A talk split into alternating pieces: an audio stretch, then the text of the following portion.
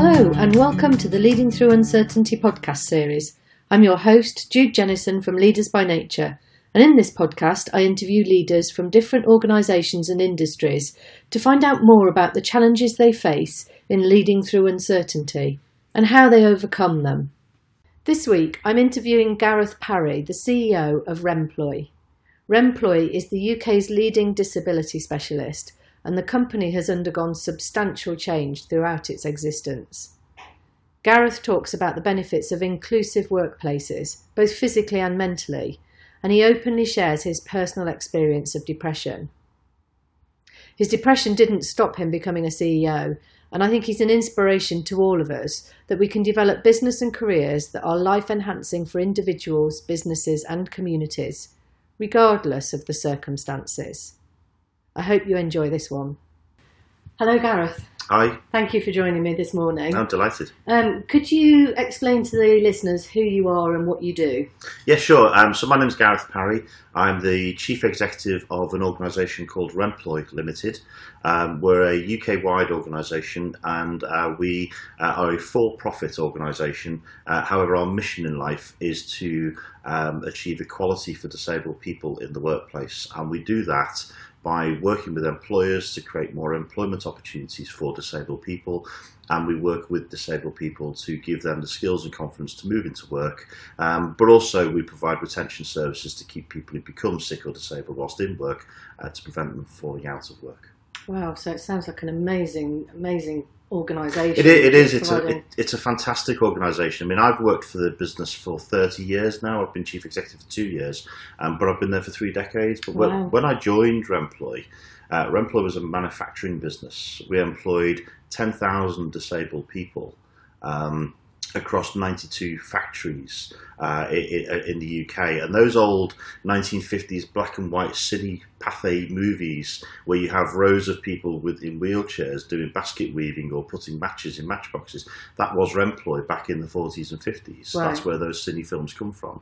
Uh, however, what's happened over the last sort of 70 years is Remploy has really moved with the times in terms of practice and policy for the employment of disabled people.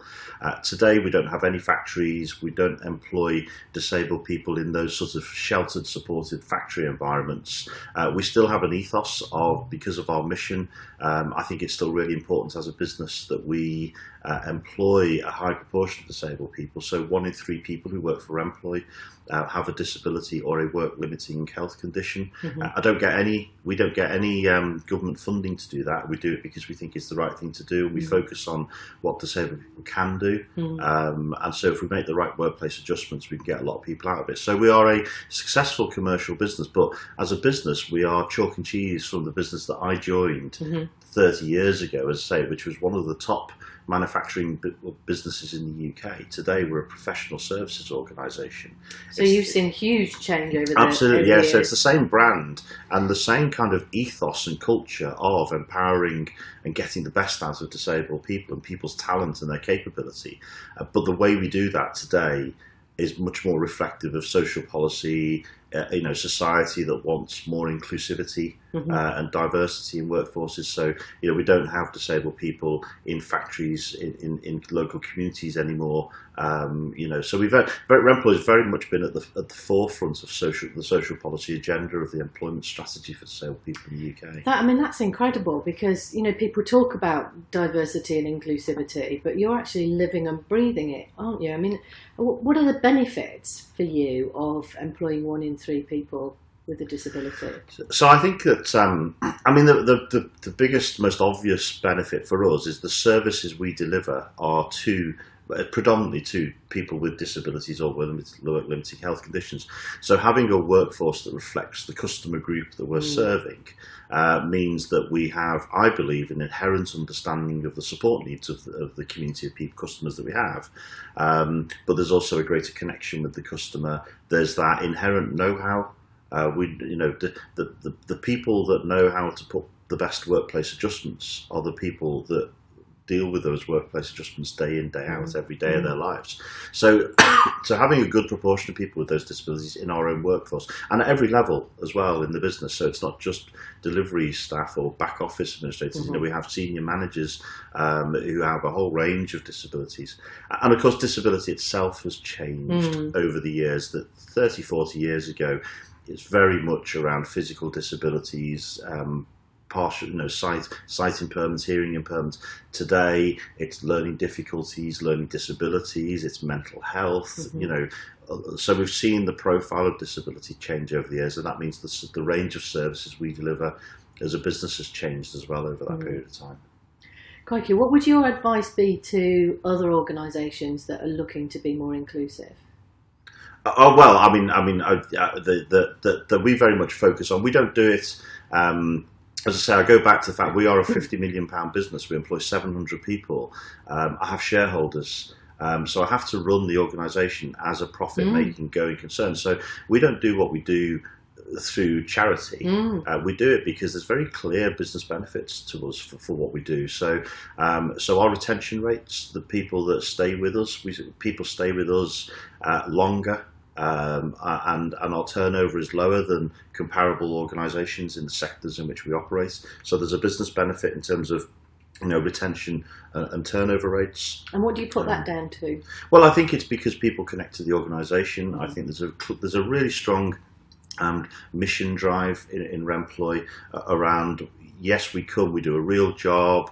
We we run a, a successful business, um, but we're also delivering great community impact. We change people's lives. We improve workplaces. Mm. Um, so, so it's not just the retention rates. Just going back to the business benefits, it's also, you know, our absenteeism rate is is about three percent. Mm. And you know, so the, the the myth that if you employ more disabled people, they'll have more time off. It is nonsense. It's not true. And I think that, that as well as wanting to provide great services, I want Remploy to be an organisation that, that that can really show off the business benefits Mm. of employing a, a diverse workforce and, and people with differences of talent. Mm.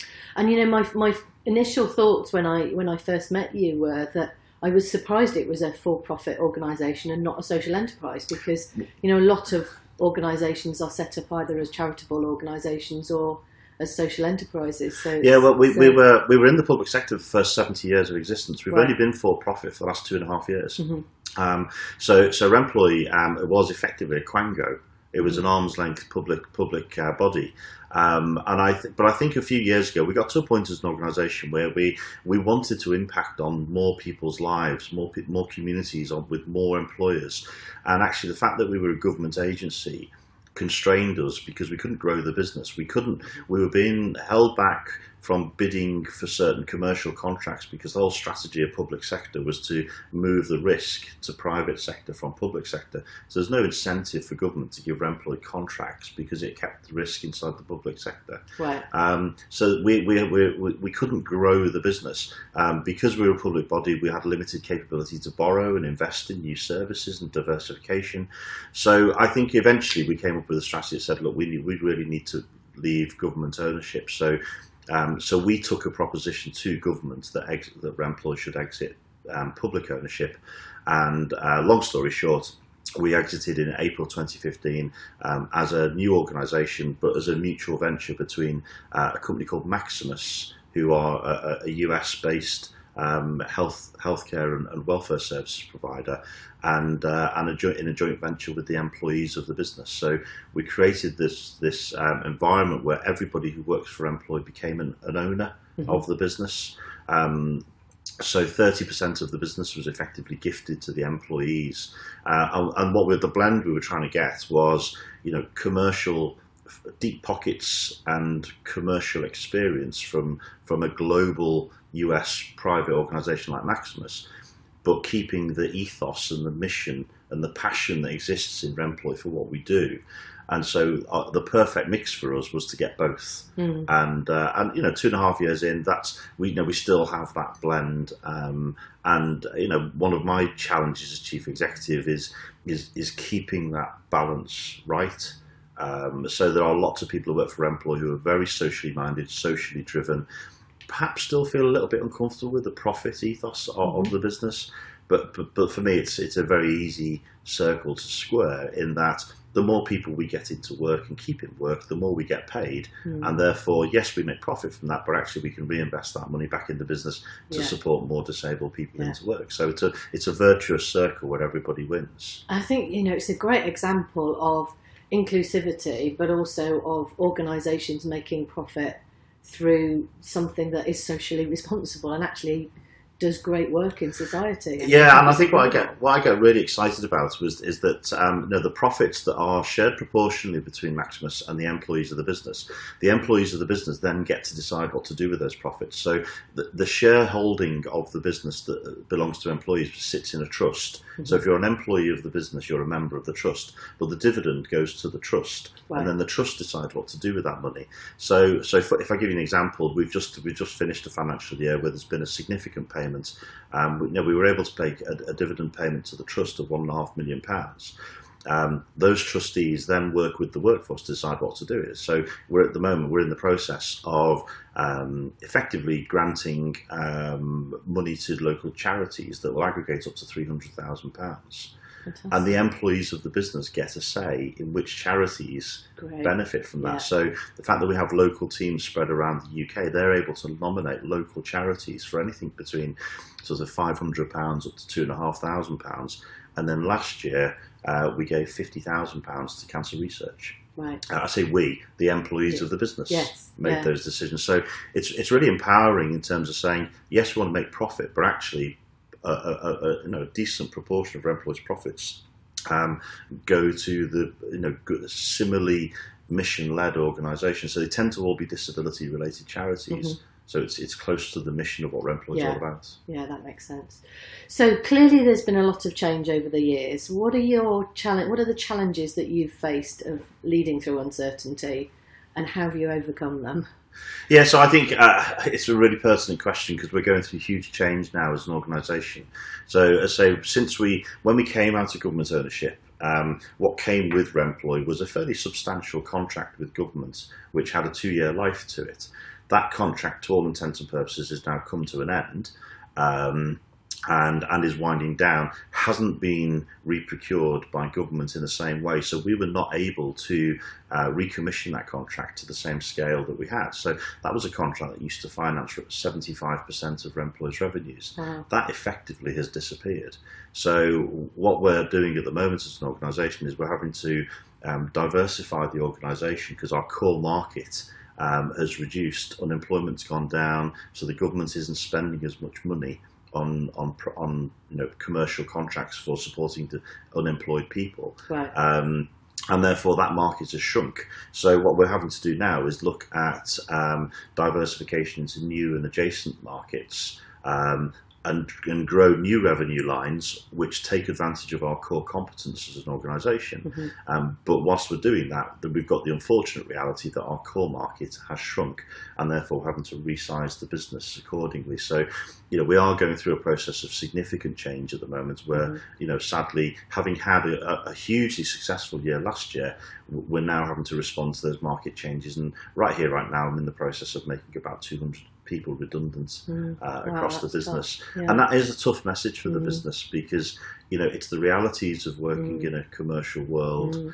Um, it's it's it's um, it's not that Remploy is a bad business. It's that the markets in which Remploy traditionally operates are going through radical change, Mm. and uh, and we're having to, to, to reshape the organisation. So we've got that practical stuff of of of, of um, redundancies and, and restructuring the business, whilst at the same time putting a lot of effort into into diversification and growth of new markets. So Mm. you know, right here, right now, every direction I look at, I've got change Mm. in, in to varying degrees coming coming, Yeah. coming at me, and and the leadership team and everybody in the business. You know, we're all trying to deal with all the change that's going on. Mm. Some of which is stimulated by the market, much of which is stimulated by ourselves.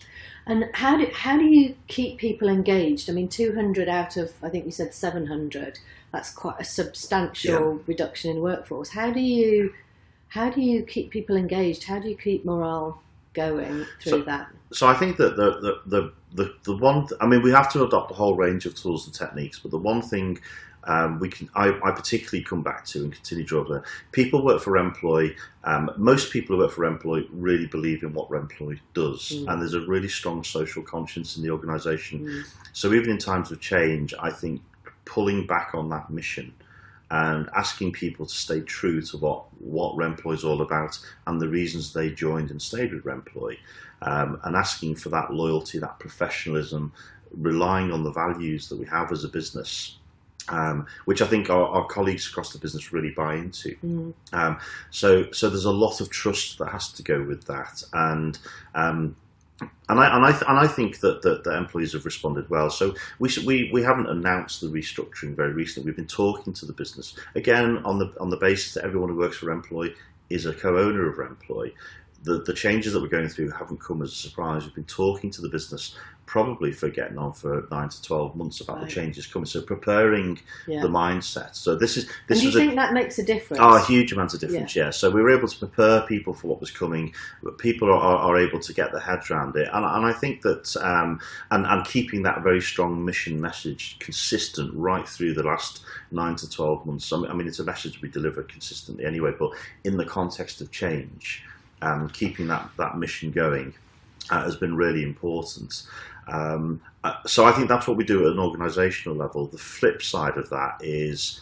Um, you know, I very much have a strong belief that, that within any change program, the more responsibility and accountability you can pass to the individual employee for themselves as well, that that that is the best way to do things. Because I I think that that you know we all know life gets a bit difficult, and none of us like it when things are taken out of our control, Mm. and that's what causes stress and anxiety for people.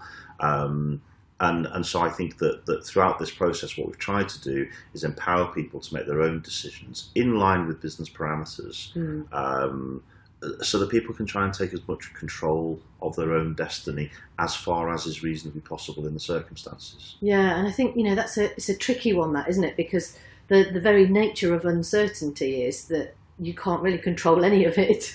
No, you- so it's, no, it's about looking Yeah. for the bits that you can that you can influence, and that um, and rather rather than just one person controlling it and and people feeling done to, it's about finding ways so that people do feel that they have some influence at least. Yeah, I mean, I think there's, I, th- I think that's right, and I think that um, uh, there's a leap of faith involved. Uh, You Mm. know, I think I like to think uh, it gets a bit rose tinted spectacles, but I like to think of Remploy as a, as a large family, uh, a community of people, uh, and I think with that you have to trust uh, people and you have to empower people. And uh, okay, you probably need to have some safety net mechanisms in place to say, well, what if something goes wrong? Because life isn't always perfect and rosy. Um, and how do you respond to that? But if I give you an example, so once we'd identified all of the locations that unfortunately we needed to close because we wouldn't have a contract going forward, we basically asked the teams to work between themselves because we had um, uh, uh, services we still had to deliver to manage the contract out. So what we need, what we didn't do, is just close our operations and everybody go on the same day. Mm. We've had to very much adopt a phased approach.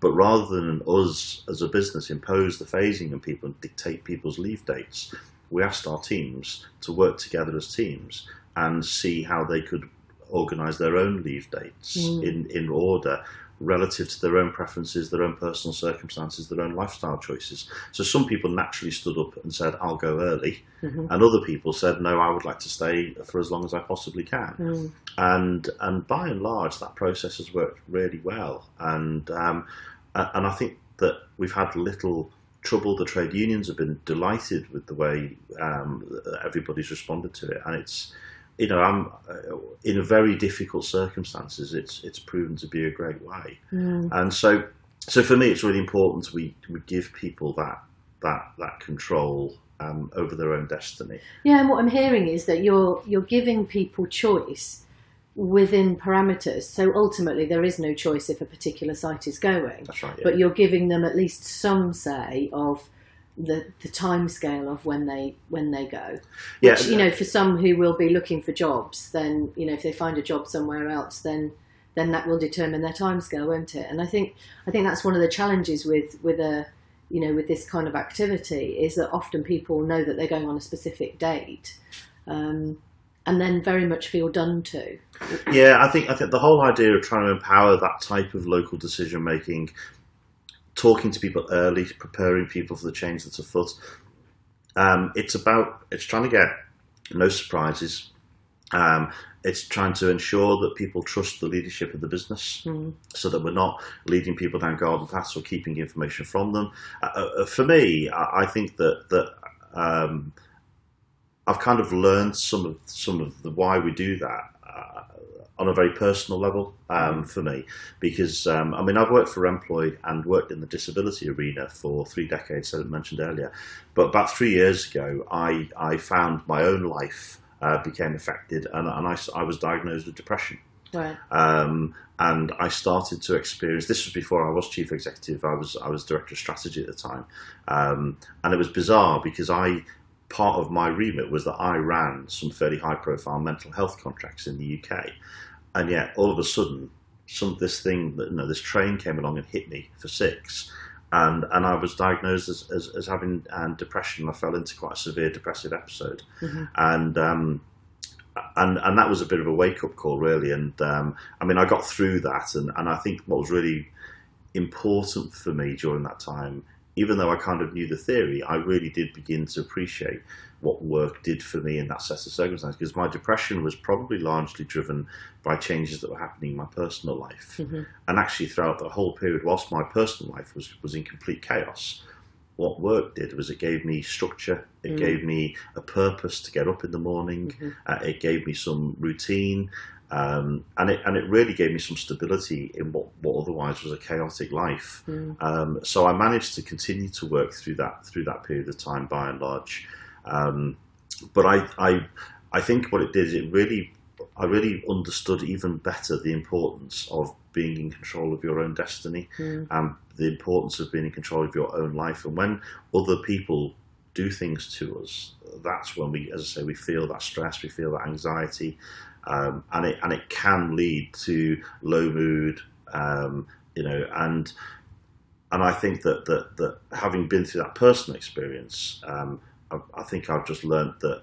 Um, whilst I've experienced change constantly over over over an employment record of thirty years, I think I've it, it, because of my own personal experience, I began to realise more recently just how important it is to try and give individuals that that that opportunity to take control themselves. Mm.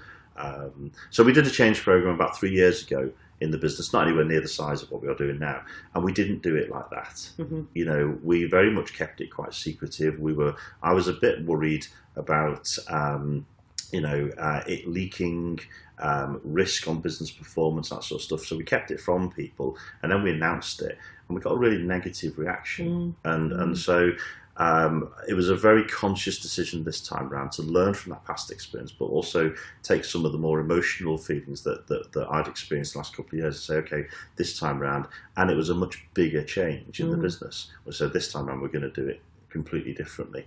So, you know, that consistent messaging of the importance of why Remploy exists, doing what we're all here to do, and therefore the professionalism and integrity that comes with that, combined with trying to give individuals as much of a say in how well, it's inclusivity again, isn't it? In a, of a different kind. It's including people in the conversation and in the decision making, so that people aren't just done to. Yeah. They, they yeah. actually feel like they're a part of it.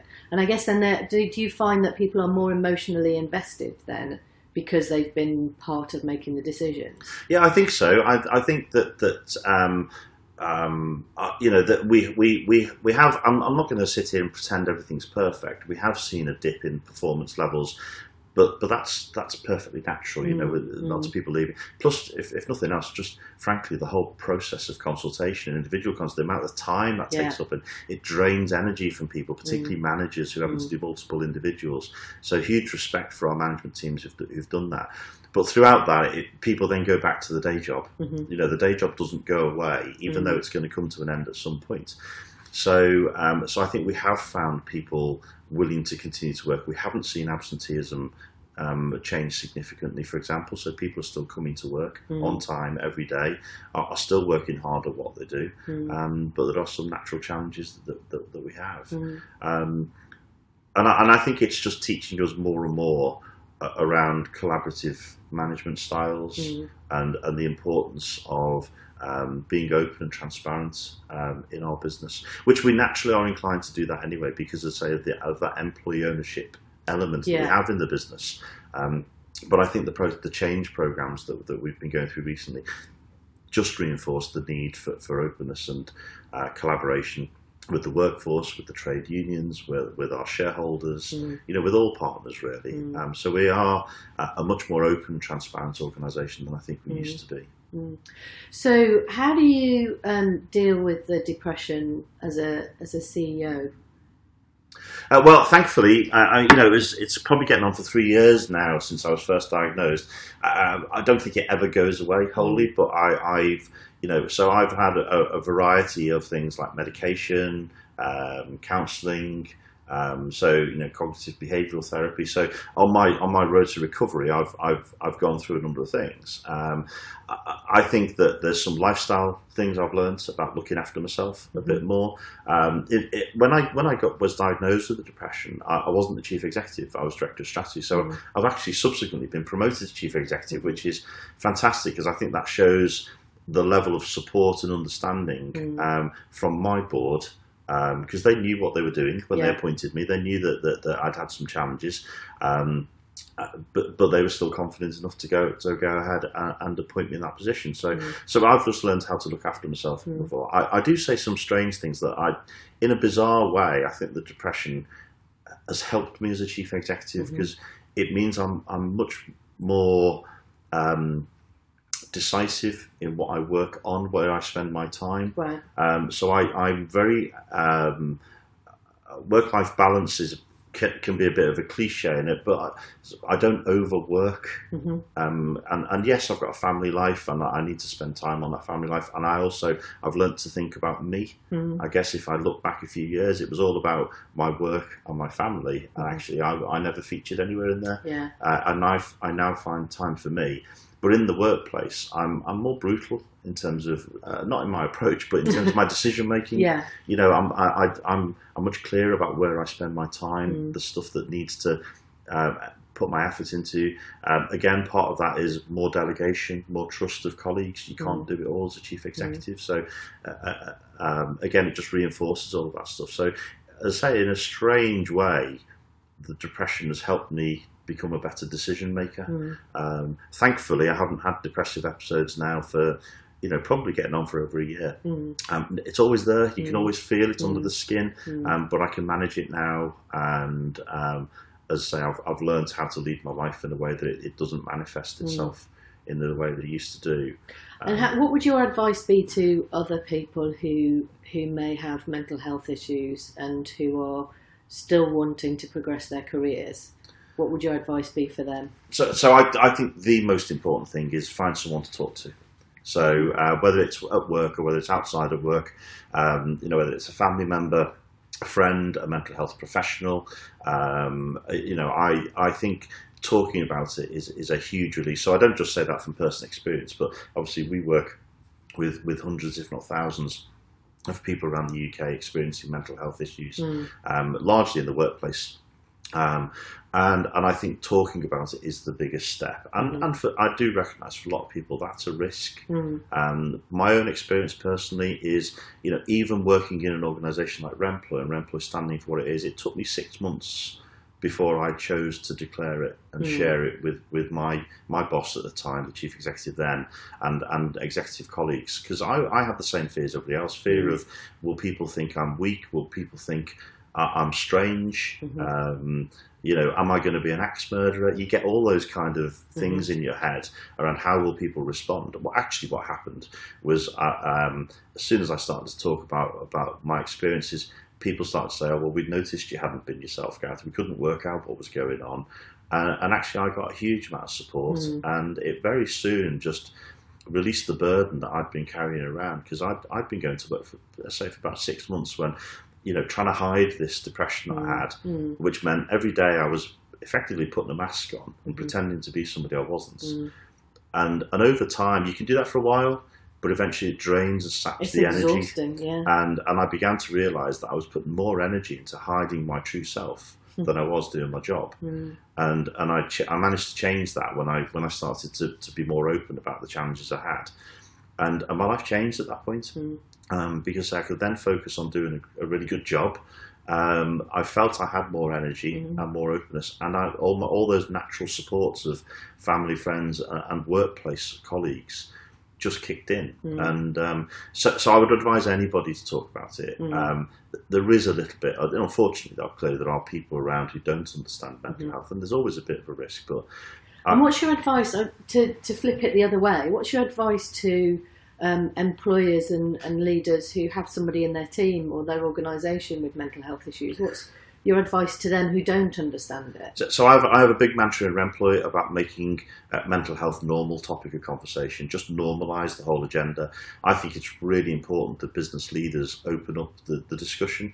Uh, I'm not suggesting every every business leader should step forward and talk about their own mental health, but I think make it a normal workplace discussion. So you talk about you know if if if we have people in our workplaces who have mental health issues, you know, the statistics tell us that most workplaces have people with mental health issues. This just that haven't been declared. Mm. So, you know, I think most people have heard the one in four that adults during their lifetime will have one, one in four adults will experience a mental health issue. I think there's another statistic which fewer people know about, which is at any one moment in time, one in six adults of working age have a mental health issue, um, which says it's a it's a it's a here and now issue, Mm. and most workplaces will be employing people who are experiencing some kind of mental health issue. So the the, the biggest advice I will give to to the individual is talk about your your mental health issue and, Mm. and your supports will kick in. But likewise to businesses, it's make it a normal topic of conversation. Yeah. It's nothing to be scared of.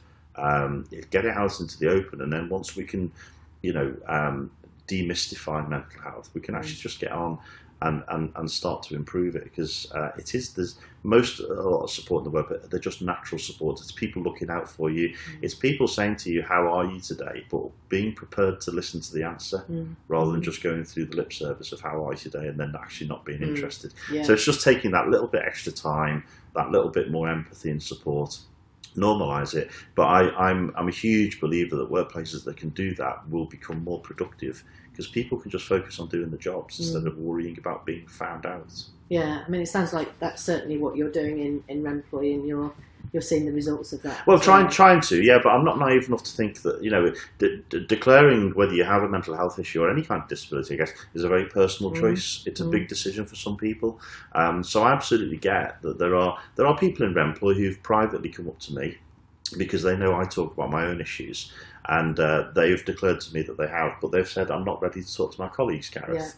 And, and, and, and that's fine. That's Mhm. a personal choice. That says to me that even in an environment like Remploy, I've still Mm. got work to do Mm. to create that right environment where people can be completely open and honest. So, you know, I, I think uh, you know there's there's still so much more in society we need to do to Mm. uh, around mental health. But I do think that you know the world we live in now is a fast-paced environment. You know, we started this conversation by talking about change.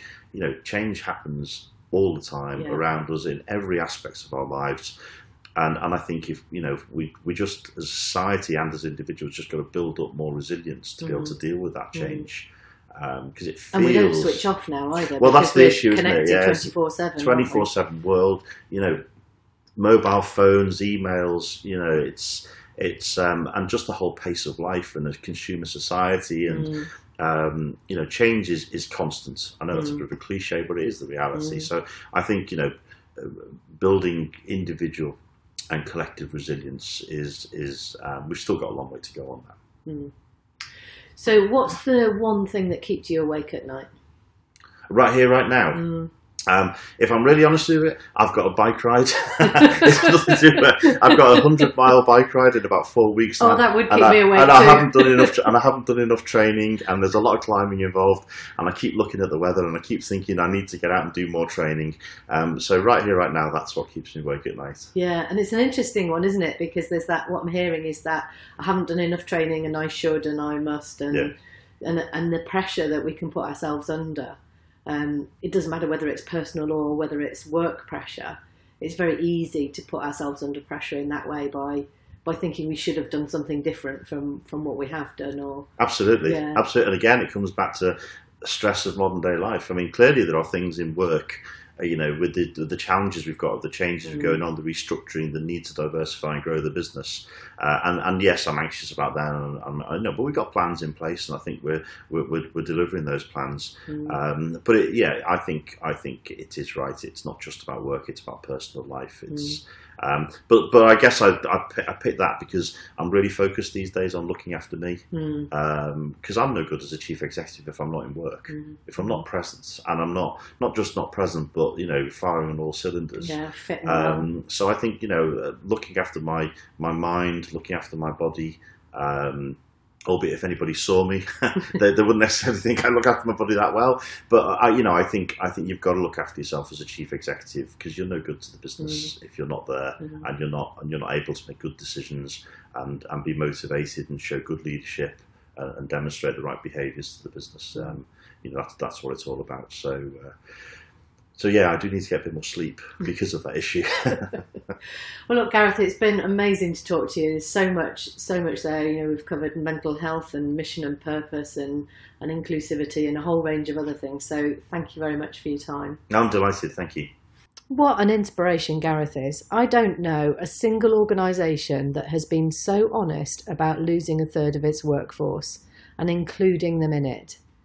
He really demonstrates that inclusivity is not just about including minority groups, but also about giving people choices in their circumstances and empowering them to make decisions within business parameters. He's clear that it's not perfect, but I don't think it ever could be. I think he's certainly got the closest to it. I hope you're inspired to consider your impact in every interaction and every decision you make. But above all, consider where are you making things secret and where could you be more open inclusive? And what might the impact of that be? That's it for this podcast. I was your host, Jude Jennison from Leaders by Nature. Keep leading, and I'll come back soon with the next interview on leading through uncertainty.